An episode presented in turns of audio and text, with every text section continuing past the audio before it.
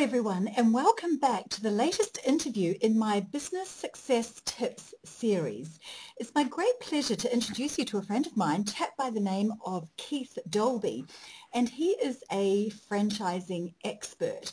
Uh, he's commonly known as a franchising consultant, advisor or broker and he puts together franchisors with franchisees, people who want to own franchises here in the UK and in Europe. So I'll hand over to Keith. Keith, welcome and thank you for talking to me today. Thank you, Adèle. Happy to be here. Firstly, let's start with a bit of uh, career information. Would you please tell me about your career um, and the progression uh, through it and, and how that got you to where you are today, where you're focused on the, uh, the franchising world? Sure. My background's actually IT. I spent about 25 years working in the software industry. Uh, rose up to the point where I was actually running the company that, that I worked for. I was the managing director. And in 2007, I sold my shares, decided to leave, and at the same time decided I didn't really want to spend the rest of my working life in IT. I'd, I'd done it for long enough. So I started looking for different things to do, and somebody suggested franchising. I didn't know anything about franchising, but it seemed like a reasonable idea when I started to do some research. So I did what I've always done in my life and tried to find an expert to guide me through the whole process of researching the franchising industry. And to be perfectly honest, I couldn't find one in the UK. Uh, I approached a firm in uh, America, a firm called Matchpoint, and asked them if they could help me, and they said, well, we're actually looking for the very first person to start the Matchpoint business in the UK. So back in 2008, I became their first UK broker, and here I am some seven and a half years on, still doing it. So tell me exactly what is a franchise broker? It's very similar to a recruitment consultant in the sense that I am paid by franchisors to find them suitable franchisees. And what one franchisor is looking for is a completely different person to what another one's looking for. So it's exactly the same as when an employer goes to an executive search agency and says, this is the vacancy I have, find me somebody who fits the bill. And okay, so I get that. I've got loads of questions to ask, so we'll just uh, shoot the breeze here a little bit.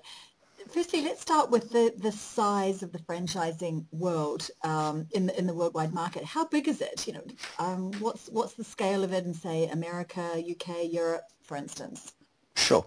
Uh, the largest market in the world in terms of number of franchises available is the USA. There are approximately 4,000 different franchises available out there.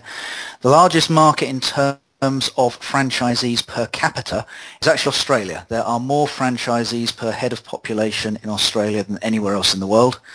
Uh, the UK, uh, by comparison, is, is a relatively small market. There's, a, there's about a thousand franchises, just short of that, available in the UK at the moment. But it does contribute about £14 billion to the UK economy each year, and over half a million people are involved in franchises in the UK, either as franchisees or as employees of a franchisee. So there's, there's quite a few people doing it, even though it's nowhere near as big as it is in uh, the likes of the USA. So is there any reason for that? Why is the UK um, less interested or less developed in the franchising concept than, say, USA or, or Australia, as you highlighted? I think it's a cultural thing. I think in the USA and Australia it is far more common that an individual wants to live the dream, own their own business, be in charge of their own destiny. Uh, to give you a simple stat, in the USA approximately 10% of all veterans leaving the military will buy a franchise when they come out. In the UK it's less than 1%. So I think we have much more a culture in the UK of get yourself a nice steady 9 to 5 job, keep your head down, do your time, come out with a nice little pension at the end. It's just a different attitude. There are less entrepreneurs in the UK than there are typically in the USA or Australia. So just to digress for a moment, given uh, how much is um, being spoken about around small business, entrepreneurship in the UK and, and around the world, are you seeing any movement in those stats or, or intuitively do you feel that people are starting to be more interested in the, the idea of, of franchising? I think there's always a huge number of people who are interested in running their own business. I think if you asked most people in the UK, ideally they'd love to be their own boss. It's about having the courage to do it. And the reality is the vast majority of people will go through their entire working life wishing they ran their own business but never actually doing anything to make it happen. I'm dealing with the select group that either have always known that they couldn't work for somebody else, they need to run their own business, or have made that mental mind shift and have said, enough of corporate life. I've only got so many working years left. I'm going to go and do something for myself and I'm going to make it happen.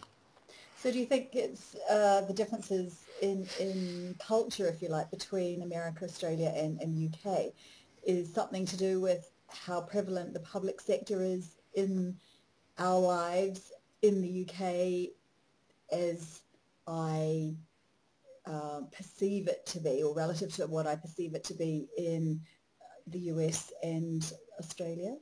I don't think it's necessarily just about the public sector. It's about the fact that if you go back a generation or two, it was expected that you came out of education and went into a large company, often as an apprentice, but somewhere that you would typically work for life. And I think that culture is still very prevalent in the UK, far more than it is in a lot of other countries. Hmm, okay. So what attracted you to becoming a franchise broker? Well, effectively, I was being offered the opportunity to become an expert because I couldn't find one in the UK. That would enable me to research the franchising market in the UK to find a franchise suitable for myself, which was ultimately what I was trying to do. But at the same time, I could be helping other people make that transition and earning money as a result of it. So to me, it was a win-win. I got the expert advice and rather than having to pay for it, I actually earned money from it. Uh, I intended to do it for two years whilst I was researching a franchise myself, and here I am some eight years later on still doing it because I love every minute of it. so if, if a listener listening to this is interested in exploring franchise opportunities, why would they talk to someone like you, a franchising broker, about their desire? Yeah, it's a good question. It's one I get asked quite regularly. Probably the simplest way of addressing it is to say, if you're ill, you go to the G, your, your, GP. They are the expert. If you're buying a house, you use a law firm to, to do the conveyancing for you. You use an expert. Nowadays, most of us couldn't repair our own cars. They're too technically advanced, so we take it to the garage and use an expert. Well, buying your own business is one of the most important decisions you'll ever make. If you get it wrong, it could be disastrous. So you'd be crazy not to use an expert, especially as it's free. Just like a recruitment agency, I don't charge the franchisee, I charge the franchisor. So free expert advice, who would say no? Hmm. So what steps do you take them through in that process of advising them and, and why? Well, part of the why is to see if people can follow processes and procedures. A franchise is typically a system. It's been defined in a way that says if you do this, this and this, you'll get customers, and if you get customers, you'll be able to earn money. And one of the biggest challenges franchising has is people who buy a franchise and then don't follow the system. They try and do things their own way. So I do take people through a set process and part of that is to assess whether they're prepared to follow that process or whether they're going to try and make me follow a process that they want to go through. So we start off with some profiling. We do psychometric profiling. Uh, one of the things that I sometimes get from people is they will say to me, oh, psychometric profiling, that's rubbish. I'm not going to do that. Well, that straight away is telling me this is somebody who doesn't like following other people's systems. So in fact, I've probably just completed my research into that person and decided they're not suited to a franchise business. Uh, but if they do the profiling, I would then get some background questionnaires from them, start to understand a little bit more about them and what their aspirations are and why they're thinking about doing this. And then we start seeing how serious they are by tying them down to some time. I will actually spend about two hours doing a consultation with each person I work with. And again, people who aren't that serious tend to find excuses for not being able to give me two hours of their time. People who are serious will quite happily give me two hours because this is important research for them. Once we've done that, I'll go out and research the market for them. As I said, there are around about a thousand franchises in the UK.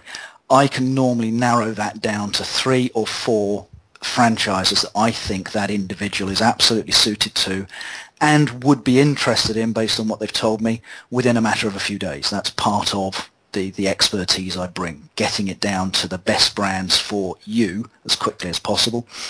And then finally, I coach the individual through the research. Most people have never done it before. They're worried about making a mistake, missing something, getting it wrong, buying the wrong franchise, losing all their money. Well, I coach them through the whole process of investigation. I own and operate two franchises myself. I've had to walk the walk before I can talk the talk, as it were. So I will hold their hand through the whole investigation process so that when they say yes or no to a particular franchise, they are as confident as they possibly can be that this is the right decision. And uh, what types of franchises do you represent here in the UK and in Europe? It's mainly what's called service brands, so business to business or business to consumer. Um, don't tend to get involved with the big retail brands. For example, uh, you don't need me to tell you there's a brand out there called McDonald's and you can buy franchises to it. And therefore, McDonald's won't pay a broker to introduce a franchisee to them. They rely on their name doing it for them. So typically I'm working with brands that are much more choosy about the type of individuals they take on. Often they won't even advertise. To give you an example, I, I work with a brand, I've worked with them for about five years now. In 2010, they advertised heavily and got 3,000 inquiries throughout the whole year from people who were interested in their franchise. They didn't take on a single one. In the subsequent five years, they've never advertised once. They just work with me. I've sent them five people in that five years, so only one a year three of them have gone on to become successful franchisees with that brand. So in terms of saving the franchisor the time and trouble of sifting through lots and lots of requests from people who are ultimately inappropriate, um, those brands are the ones that tend to want to work with, with the broking network, the ones that are very selective. Um, but having said that, you're not limited to just working with the brands that I introduce you to. I'm going to show you how to investigate a franchise brand. And once I've put that knowledge in your head, I can't take it out. So therefore, you can use that knowledge to go and investigate any other brand available in, in the UK or whatever marketplace you happen to be in. It's not in any way a restrictive process. So um, you said that you do some psychological uh, profiling, um, psychometric assessments, etc. Is there a typical profile that you're, you're looking for that you know on average is going to be really successful in the in the franchising world? It's about matching the person to the role that they're going to perform as a franchisee. So some franchises require you to be a strong leader. Uh, others would actually see a strong leader as, as a bit of a challenge to maybe the customers you're going to be de- dealing with. They want somebody who's maybe got a slightly softer side. So it really is about matching certain people up to franchises they're suited to. Um, the, one of the, um, the, the keys to doing this is it's got to be the right franchise for you. Just because somebody else is being successful at it doesn't mean you're going to be successful unless you have a similar personality to the individual who is being successful. Hmm. So you take the potential franchisee through through a process, you support them through their due diligence and then a number of them purchase a franchise. Do you have any connection with them thereafter? Is it in a support role or just a hello, how are you, how's it going kind of role? Tend to stay in touch. Um, the, the reason for that is uh, people will often be asked once they build a successful business, how did you get into this? What made you do it? I think I could do what you do by their friends and people around them. And they are usually then quite good at saying, well, just because I'm good at this, it doesn't mean you're going to be. I know someone you should talk to, though, if you're interested in researching the market. So yes, of course, I stay in touch with the people that I have put into franchises. I try not to pester and annoy them. I probably drop them an email every six months just to see how things are going, um, because once I've placed them in a franchise, it's the franchisor's role to really work with them to make them successful. And, and I'm sure we've all heard the, the good, the bad, and the ugly stories about franchising. So is there a, in your experience, given where you sit in this process, is there a difference between what a potential franchisee thinks the business is going to be like versus what becomes their reality? Or, or is it reasonably perfectly matched because they've gone through a broker?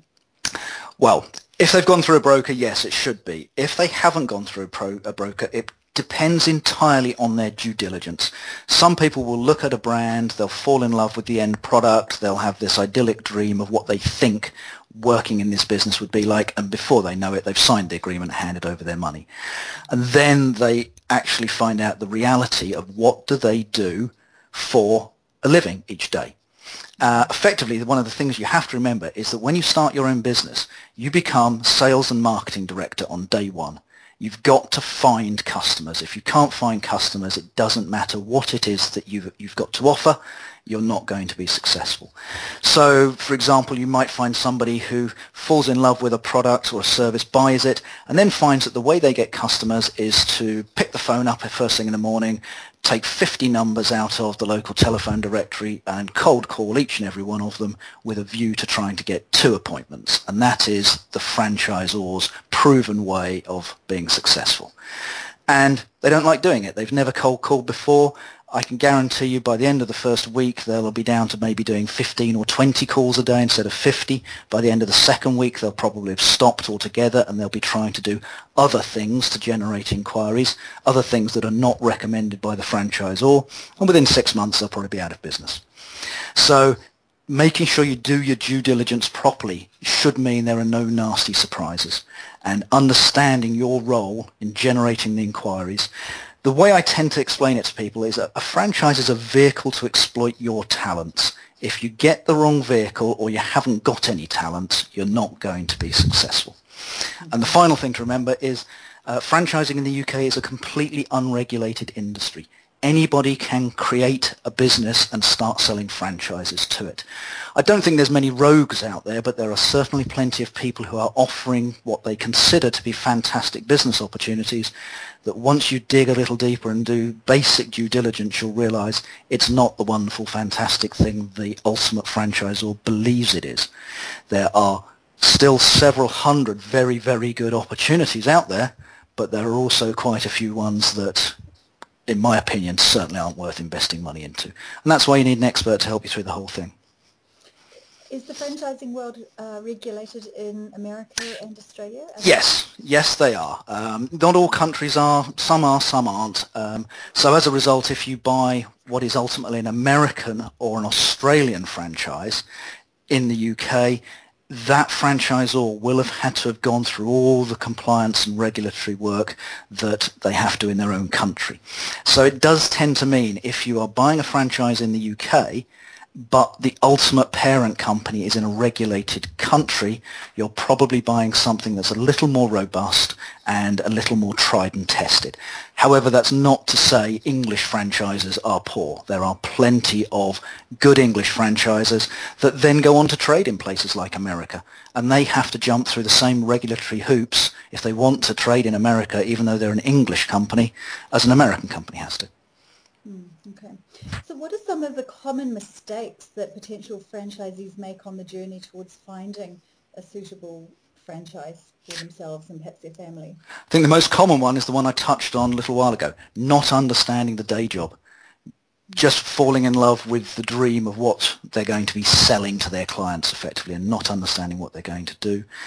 Um, also thinking of the franchisor as a miracle worker who can make them successful come what may. They can't. A franchisor is selling you intellectual property, a way of, again, finding customers and earning money from those customers. If you don't use the intellectual property you've been sold in the correct way, then you're not going to be successful. And the franchisor is not responsible for coming around and saying, well, you're not doing this properly, I'll do it for you. That's not going to happen. Uh, you have to follow the system that you've bought from the franchisor. Third one's probably running out of working capital. Um, a lot of people have um, a poor understanding of how long it takes from the day you start a business to the day it's genuinely going to be earning enough money to not only cover its costs but to make enough of a profit for you to draw that profit out as a wage. And many people will think if you start a business on a Monday you'll be making money by Tuesday. The reality is most franchisors will say to you, depending on their business model, you've got to be able to cash flow your life and all the running costs of your business for anything between the first three and 18 months. As I said, it depends on the particular model that you've bought. But a good franchisor will not pull their punches with that. They will really want to make sure that you have got all the money in place that you need, not just to buy the franchise, but to run it and also to pay all your household bills and your living costs. They'll often insist on seeing bank statements that prove you've got the money to make sure that you can take this through to the end.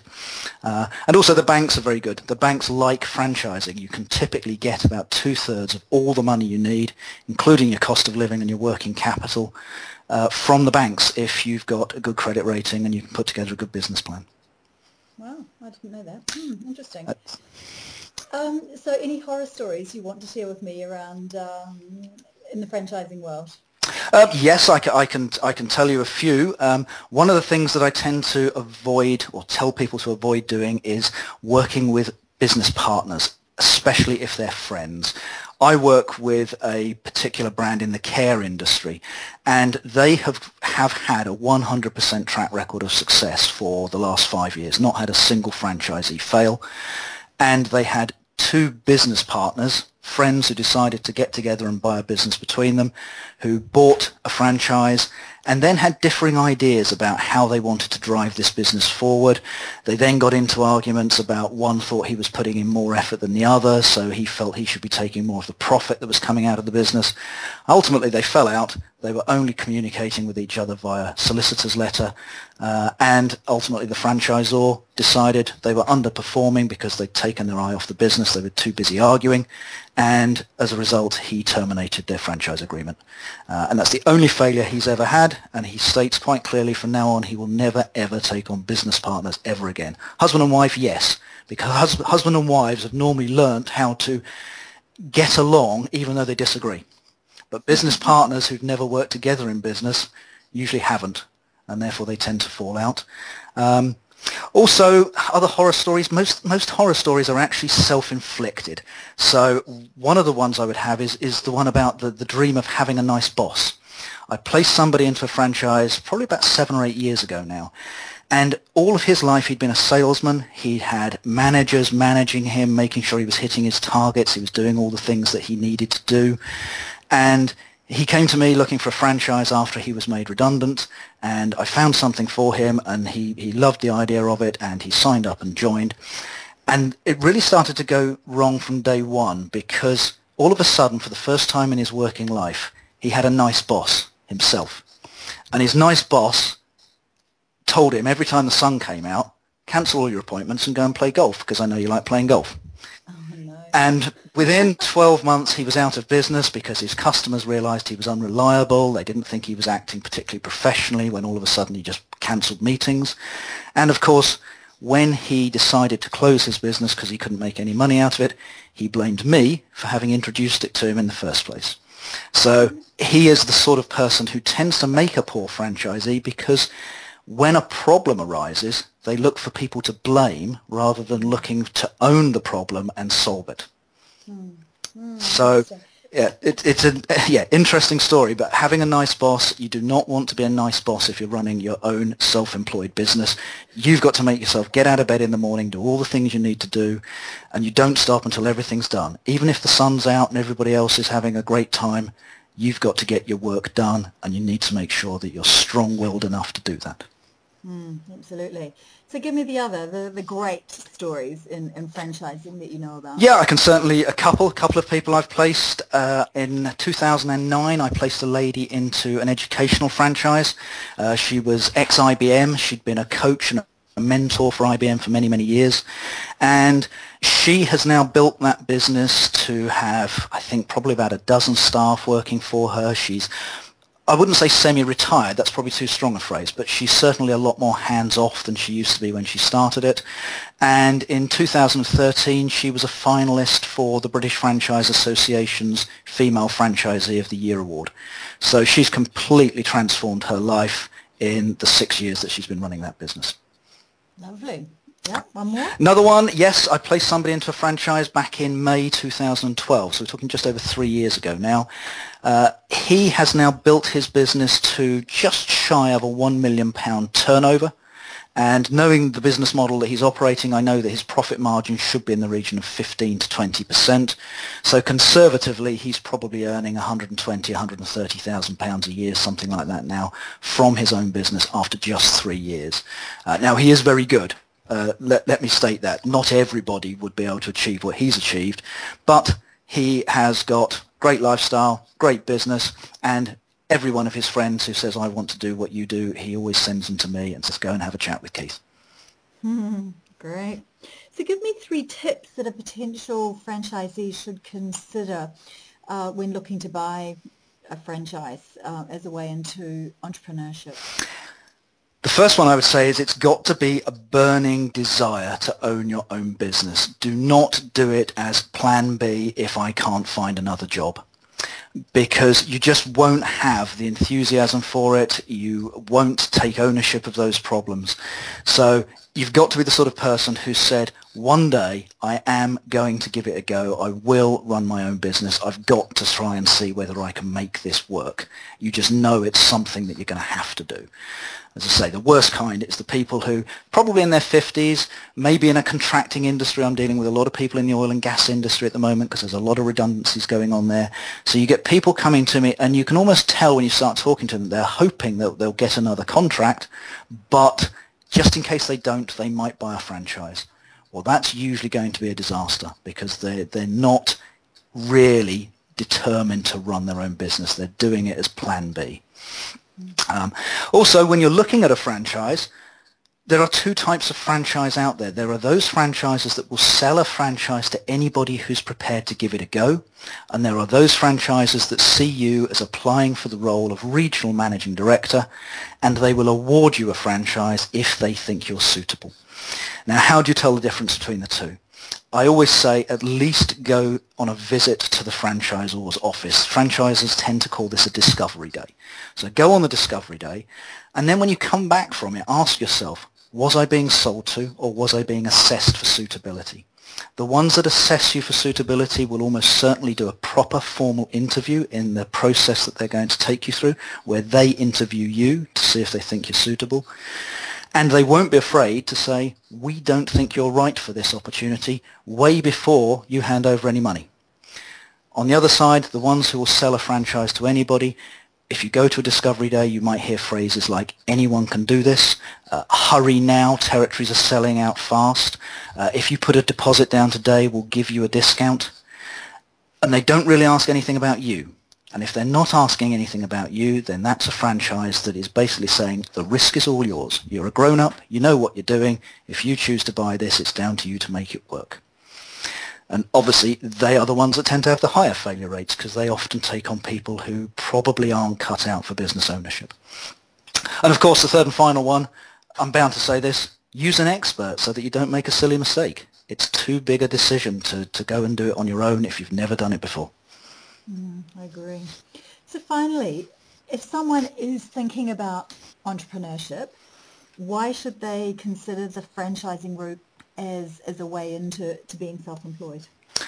Well, there's lots of stats bandied about regarding starting your own business, and I, I, never quite know which ones are true and which ones aren't, but if you gather them all together, you tend to end up with a general opinion that between 80 and 90% of all new business startups will fail within the first five years, and the majority of those will fail within the first 12 months. Good franchises, and I emphasize the word good, proper franchises that do award franchises only to suitable people typically have something like an 80 to 90% success rate rather than an 80 to 90% failure rate. Uh, so I say to people, view the franchise fee almost as an insurance policy to mitigate risk. It's not a guarantee.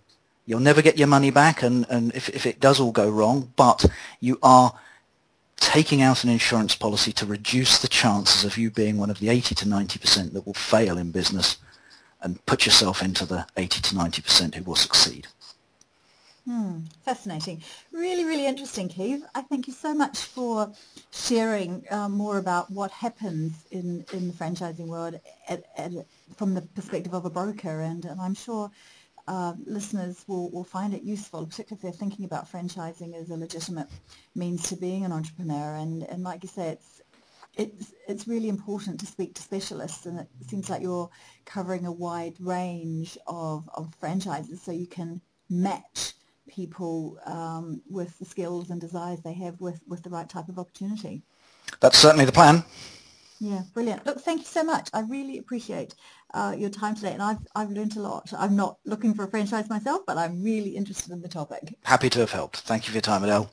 It's a pleasure. See you, Keith. Bye-bye. Bye.